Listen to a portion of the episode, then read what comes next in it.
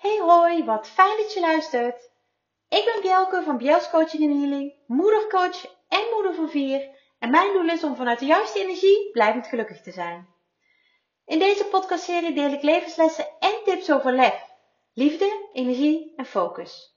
Zodat ook jij binnenkort vol energie voor je eigen geluk kunt gaan. Ben jij er klaar voor? Luister mee! Yes, yes, yes! Het is alweer aflevering 27 van mijn podcast Overlef. En dat had ik in december, toen ik daarmee begon, echt niet verwacht. December 2020 trok ik de stoute schoenen aan om mijn eigen podcast op te starten. Omdat ik steeds vaker terugkreeg, Bjelke, mensen moeten jou horen. Moeten horen wat jij hebt meegemaakt. Moeten horen wat jij hebt doorstaan, waar jij doorheen bent gegaan, maar ook hoe jij eruit gekomen bent. En hoe jij in het leven staat, hoe jij met dingen omgaat. En ja, ik had een podcast al lange tijd op mijn lijstje staan. Voor de toekomst. Laat ik dat erbij zetten en zeggen. Voor de toekomst. Want een podcast was in mijn beleving heel groot. En heel, uh, daar moest je heel veel voor hebben. En heel veel voor doen en weten. En en natuurlijk, je moet er de basis voor weten, maar hierbij geldt ook, en eigenlijk geldt het bij alles, en dat is ook echt een van de boodschappen die ik continu maar blijf herhalen. Zet een stap. Kom in actie. Voel hoe het is voor jou. En in mijn vorige podcastaflevering heb ik gedeeld over angst en durven en liefde. Spannend, iets spannend vinden is niet hetzelfde als angst ervaren. Spanning is in mijn beleving namelijk iets positiefs. Iets wat jou scherp houdt. Iets wat ervoor zorgt dat jij die adrenaline aanmaakt die jij nodig hebt om echt ervoor te gaan, om te presteren, om te doen waar jij goed in bent. En ja, weet je, aflevering 27. Wauw. En ik ben zo ontzettend dankbaar voor iedereen die elke keer weer mijn podcast luistert. Ik heb inmiddels een behoorlijke groep luisteraars, vaste luisteraars volgens mij, die ook reacties sturen, die mij laten weten wat ze ervan vinden, wat het met ze heeft gedaan, um, die dat delen in hun eigen social media. En ja, de podcast wordt steeds beter beluisterd. En dat, ja, dat vind ik geweldig. Dus een dikke dankjewel aan iedereen die, die mijn podcast luistert, geluisterd heeft en, en dat in de nabije toekomst van plan blijft om te doen. Super, super, super. Want ik ben heel blij dat ik mijn verhaal mag delen en kan delen, maar ook dat ik daar mensen mee mag inspireren, motiveren, um, raken. En raken dan vanuit positiviteit. En aansporen tot actie. Weet je, blijf niet hangen in vervelende gevoelens. Blijf niet hangen in vervelende situaties. Maar doe er iets aan. Doe er iets mee. Voor jezelf, vanuit jezelf. Dat, um, nou, dat eigenlijk. ik zit hier momenteel met een uh, staartje in mijn haar. Ik heb bijna nooit een staartje, omdat ik redelijk snel last van mijn nek krijgen als ik uh, mijn haar uh, lange tijd achter elkaar vast heb. heb. Um, dat heb ik al sinds kind en, en ja, dat is er in de loop van de jaren niet, uh, niet anders op geworden. Dus, maar waarom ik een staartje heb, misschien is het goed om dat dan even te delen, want daarom begon ik erover. Ik heb laatst een podcastaflevering geluisterd van iemand die gebruik maakte volgens mij van oortjes. Dat weet ik niet, ik had geen beeld. Het was een podcast, maar deze persoon, ik hoorde de hele tijd iets langs de oortjes. Ja, schuiven, denk ik. Dat ik het beste kan, uh, kan benoemen. En ik denk dat het haar haren waren. En toen dacht ik, oh, ik doe ook vaak podcasten met mijn oortjes in, met los haar. Misschien, en ik, ik ja, ben me daar dan niet zo bewust van dat je dat ook kan horen, maar misschien is het beter dat ik dan vervolg, uh, in het vervolg ga podcasten met een staartje in. Dus dat heb ik nu gedaan. Um, mijn haar zit vast, mijn oortjes zitten in mijn oren en ik kan lekker iets delen met jou. En de titel van deze podcast is Je krijgt wat je toelaat. En ik weet niet of dat de trigger was om deze podcast te gaan luisteren. Of dat de reden is, die titel, dat jij nu dit hoort. Of dat jij gewoon elke week al luistert en ja, elke keer weer benieuwd bent naar wat ik te delen heb, wat ik te vertellen heb. Maar je krijgt wat je toelaat. Ja, ik ben vooral heel benieuwd. Wat deed dat met jou toen jij dat las? Toen je de beschrijving las. Je krijgt wat je toelaat, want daarmee zeg ik nogal wat. Maar daarmee zeg ik vooral wat mijn waarheid is. En waar ik zelf ook vaak mee geconfronteerd ben. In het verleden, maar zeker ook tegenwoordig nog. Niet meer zo ongrijpend en zo heftig als in het verleden, maar zeker wel nog steeds gebeurt het mij. Ik krijg heel vaak de vraag, goh, jou, bij jou dan alles gestroomlijnd? Weet je, gaat bij jou dan alles goed? Nee, natuurlijk niet. Ik ben een mens. En ook ik ontwikkel me. Maar ik ben niet alleen in dit huis. Ik ben niet alleen in mijn gezin. En ja, weet je, vier kinderen, behoorlijk dynamisch. Uh, een man die ook nog uh, werkt en, en, en zijn eigen um, nou ja, wensen en, en, en, en dromen en bezigheden heeft dat vraagt continu om schakelen, afstemmen, um, letterlijk agenda's bij elkaar. Dus nee, dat gaat niet altijd vanzelf en dat gaat zeker niet altijd goed. Maar we proberen wel vanuit positiviteit te blijven denken en te blijven functioneren. Want dat is wel waardoor wij nou ja, het eigenlijk met z'n zessen kunnen draaien. En in mijn aflevering over ons samengesteld gezin. Uh, samengesteld geluk heette die, uh, die aflevering. Heb ik ook gedeeld wat ons geheim is. Waarom wij het al 3,5 jaar als samengesteld gezin volhouden. En dat klinkt heel zwaar. En dat is het af en toe ook. Samengesteld, uh, samengesteld gezin is niet eenvoudig. Sowieso is een gezin met jonge kinderen natuurlijk aanpoten, dat zijn de tropenjaren. Um, nou, onze kinderen zijn inmiddels 10, 9, 8 en 1. Dus die oudste drie die kunnen al heel veel zelf en heel zelfstandig. Worden natuurlijk ook steeds groter en zelfstandiger. Maar we hebben ook nog een kleine dame die, uh, nou ja, die aandacht wenst en krijgt. En uh, ja, weet je, zo hebben ze allemaal natuurlijk een bepaalde stem in ons gezin die ik ze heel graag wil laten hebben, want ook dat is belangrijk.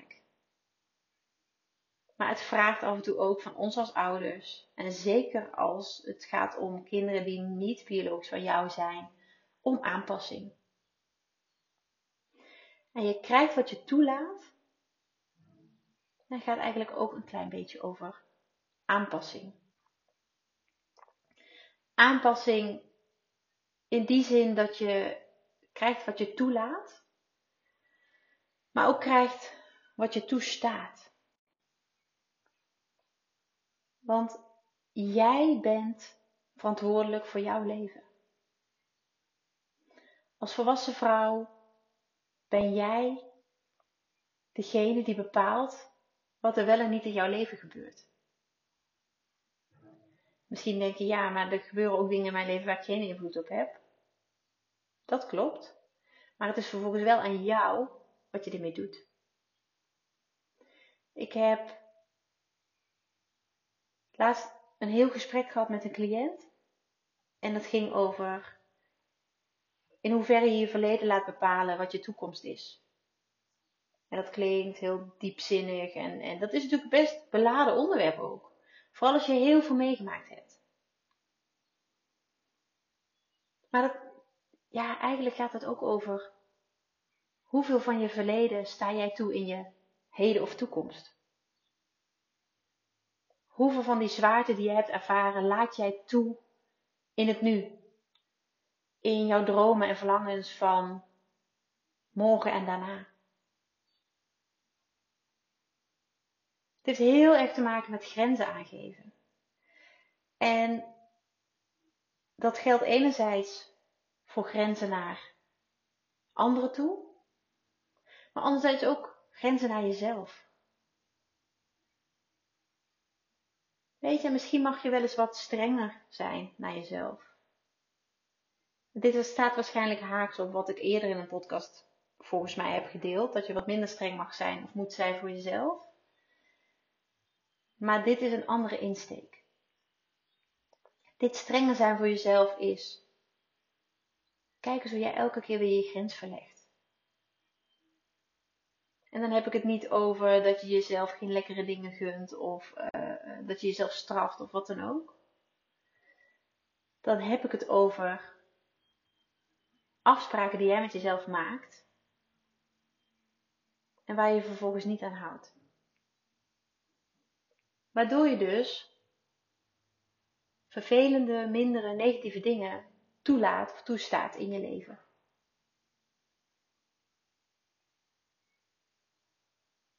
En daarbij geldt practice what you preach.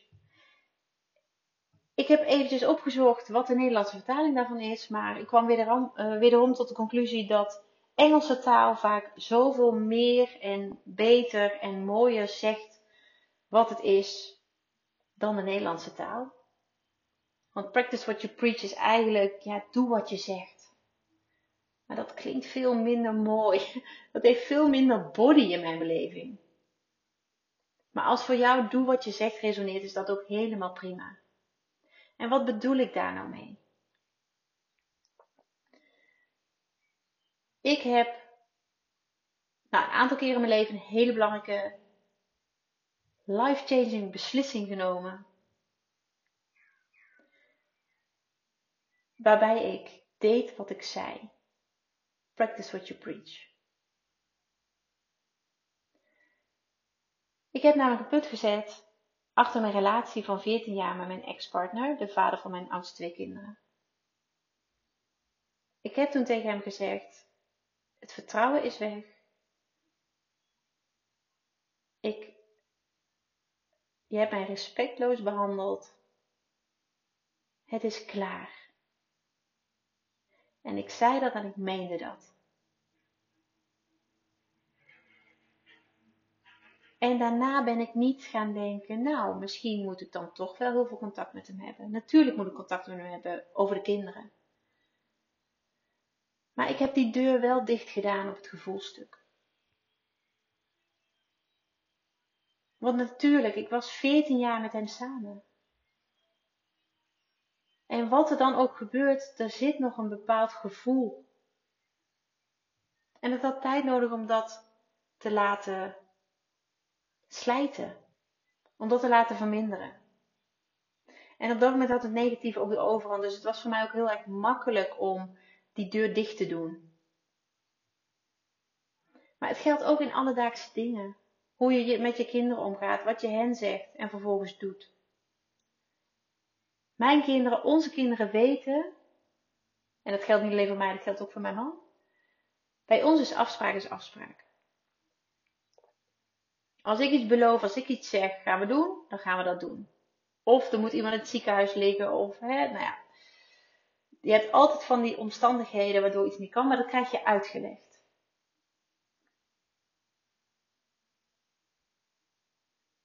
En dan is er ook geen ruimte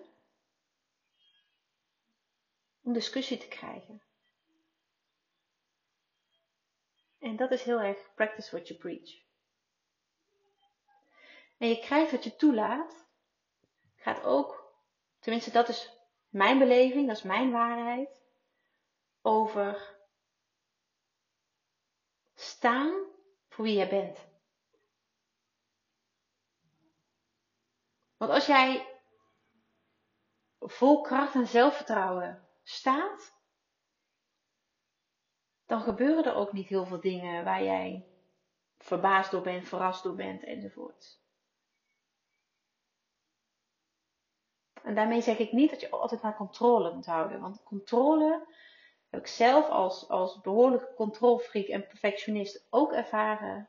Dat maakt je leven alleen maar veel ingewikkelder.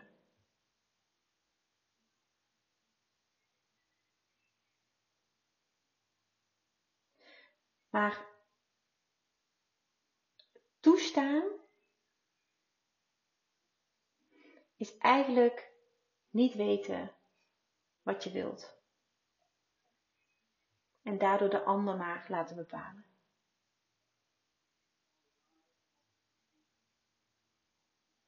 Vroeger, uh, ik heb een hele lange tijd gedacht, en vroeger klinkt het heel ver weg, maar dat bedoel ik niet. Toen ik in de twintig was, toen, nou, ik had wel echt de houding, joh, ik heb niemand nodig. Ik kan alles zelf en alleen. Misschien herken je dat wel. Misschien herken je die houding wel. Maar zo voelde ik het ook. Ik ben opgevoed als zelfstandige, uh, voor zichzelf zorgende ja, jonge vrouw. En dat vind ik iets ongelooflijk moois. dat is ook iets wat ik mijn dochters, onze dochters en natuurlijk ook onze zoons mee wil geven.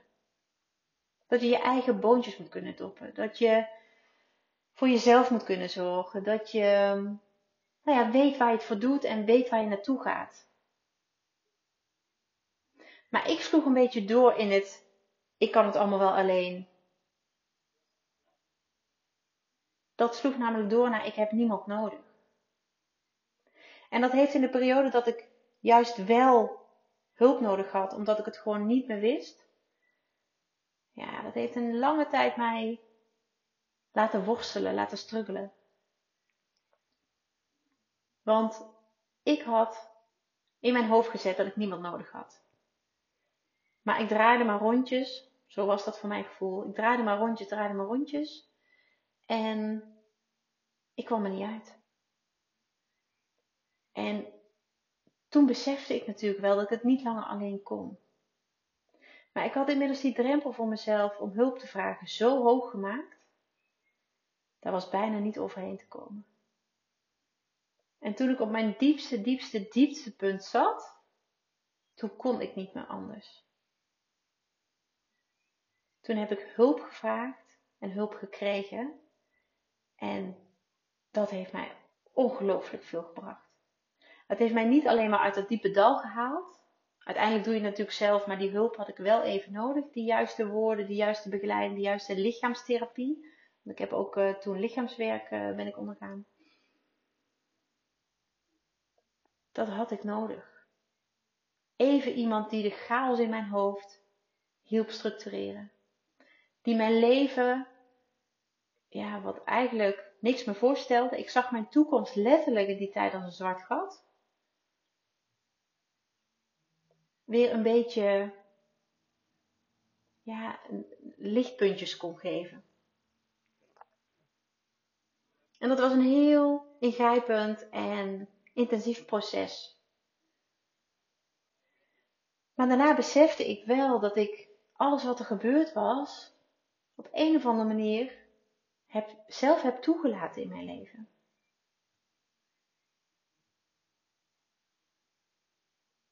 En dat was heel confronterend. Want ik, nou misschien, misschien kan ik het wel gewoon, gewoon zeggen, ik was um, heel stellig dat, dat vreemdgaan in een relatie niet kan.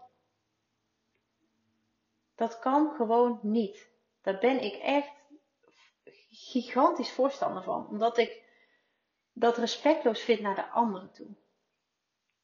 Naar de ander toe, moet ik zeggen. Maar toen het mij in mijn leven gebeurde, toen ik daarachter kwam, ik heb het namelijk een jaar geweten voordat het echt daadwerkelijk werd bevestigd, toen wilde ik het niet weten. Ik had een dreumes en een baby. En toen ik, toen ik het ontdekte, was ik nog zwanger van de tweede. Ja, weet je, je hebt dan zo'n. Je wil je eigenlijk verschuilen. En doordat ik toen niet bij machten was om daar iets aan te doen, heb ik het toegelaten. En natuurlijk heb ik er uiteindelijk wel een punt achter gezet. Maar in die periode dat ik zo met mezelf worstelde en dat ik leugen op leugen hoorde ehm, en die bijna ging geloven, omdat ik niet wilde dat het waar was, heb ik toegelaten wat er gebeurde. En natuurlijk heb ik dat niet gedaan met de zin: doe maar. Maar ik heb er ook geen consequenties aan verbonden op dat moment. En dan ben ik achteraf natuurlijk wel. Nou, heb ik wel ehm, ervaren dat ik dat eerder had mogen doen, maar eerder kreeg ik het niet voor elkaar. En uiteindelijk heeft dat hele diepe dal mij zo gigantisch veel geleerd. En mij zoveel levenswijsheid, kracht, maar ook inzichten gegeven die ik nu weer mag doorgeven aan andere moeders. Die ik nu weer mag delen. Die ik nu weer vanuit mijn ja, liefdevolle schop onder je kont mag verder, mag doorgeven, mag verder brengen. En mijn houding, ik heb niemand nodig, is sinds die tijd verdwenen. Dat wil niet zeggen dat ik inmiddels een heel afhankelijk persoon ben geworden. Verre van. Maar ik weet dat ik er alleen niet altijd uitkom. En dat hulpvragen geen teken meer is van zwakte, maar juist een teken van kracht. En dat is ook iets wat ik vaak in mijn praktijk, in mijn uh, werk terugzie. Dat heel veel vrouwen denken, en, en, en vinden, hè, want dat is inmiddels hun waarheid geworden. Dat hulpvragen een teken van zwakte is. Maar het is juist heel krachtig dat op het moment dat jij het niet meer weet, dat jij op het moment, en eigenlijk moet je het helemaal niet zo ver laten komen, je moet veel eerder aan die bel trekken. Op het moment dat jij vastloopt, laat ik het dan zo zeggen, dat jij hulp vraagt aan iemand die jij vertrouwt. En misschien kan die persoon jou niet helpen, maar die persoon kan jou wel helpen om een stap te zetten naar de persoon die jou wel kan begeleiden. Die wel weet wat jij nodig hebt. Die jou wel daarin kan ondersteunen. En ik heb ook nog wel, dit is best wel zwaar, dat merk ik zelf ook, maar ik heb ook nog wel een, een leuker voorbeeld over je krijgt wat je toelaat.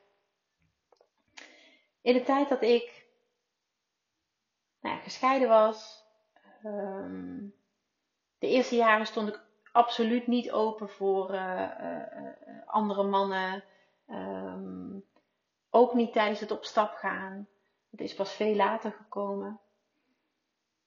Maar in die, ja, in die latere periode dat ik, dat ik vrijgezel was, ging ik vaker op stap met een vriendin. met mijn beste vriendinnen. En ja, wij vonden aandacht van mannen wel leuk. Hè? We deden er verder niks mee, maar het was leuk om aandacht te krijgen. In de kroeg, in de, de, op de dansvloer, uh, in de discotheek waar we wel eens naartoe gingen, in, in uh, Düsseldorf. Hartstikke leuk. Op een gegeven moment stonden wij op de dansvloer en nou ja, we waren lekker aan het dansen en uh, we kregen aandacht van een groep, groep mannen waren geen jongens meer, het waren mannen. Wij waren inmiddels natuurlijk ook gewoon uh, begin half dertig. En een van die mannen stapt op ons af. En die zegt tegen ons: Jullie krijgen nooit een man. Huh? Ten eerste dacht ik: Hoe weet jij dat wij geen, geen man hebben? En we waren allebei vrijgezel, dus nou ja, daar had hij helemaal gelijk in. En wij keken hem aan en zeiden, maar hoezo dan? Jullie stralen uit dat jullie geen man nodig hebben.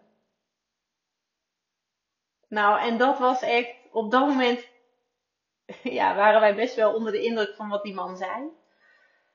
Daarna was het hilarisch wat hij zei. Maar er zat zo'n gigantische kern van waarheid in. Want wij hadden geen man nodig. We hadden namelijk allebei een goede baan, ik in loondienst en zijn eigen bedrijf. Uh, ons leven op de rit. Hè? Bij mij was ook alweer de zon gaan schijnen na alle ellende. En wij hadden een soort van muur om ons heen gebouwd daarmee. Omdat wij geen man nodig hadden. En die uitspraak die heeft ons gewoon wel aan denken gezet.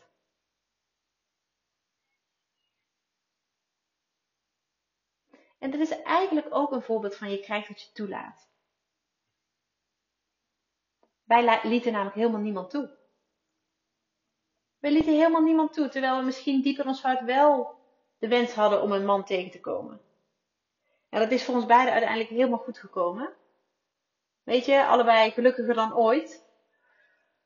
Maar dat was toch een bijzondere, ja, bijzondere belevenis of zo. Ik ben heel benieuwd of jij dit ook herkent. Of, of jij ook dat gevoel herkent van ik heb niemand nodig. En ik ben nog steeds van mening dat je niet afhankelijk moet zijn van een ander. En dat je je eigen boontjes moet kunnen doppen. Weet je, dat is mij met de paplepel ingegoten en daar blijf ik bij. Alleen ook daar is een grijs gebied. Het is niet allemaal zo zwart-wit als wij misschien denken dat het is. Maar het begint bij jou. Jij moet volledig op jezelf kunnen vertrouwen. Jij moet weten wat je wil. Jij moet weten waar, waar, waar, de grenzen zijn en, en wat jij belangrijk vindt. Dan kun je dat namelijk ook uitstralen en delen door bijvoorbeeld de grenzen aan te geven. Want je krijgt wat je toelaat. En daarbij maakt het ook niet uit wat het is wat er gebeurt. Maar jij geeft die ruimte daarvoor. En in mijn beleving heb je als eerste jezelf nodig om gelukkig te zijn. En mag je wel afhankelijk zijn van jezelf. Want daar begint het, daar begint alles. Jij legt de basis en hebt de verantwoordelijkheid voor jouw leven. Wat betekent, weet je, luister naar jezelf, naar wat jij wil, naar je gevoel. Volg je hart. Maar wat is dat af en toe ongelooflijk moeilijk.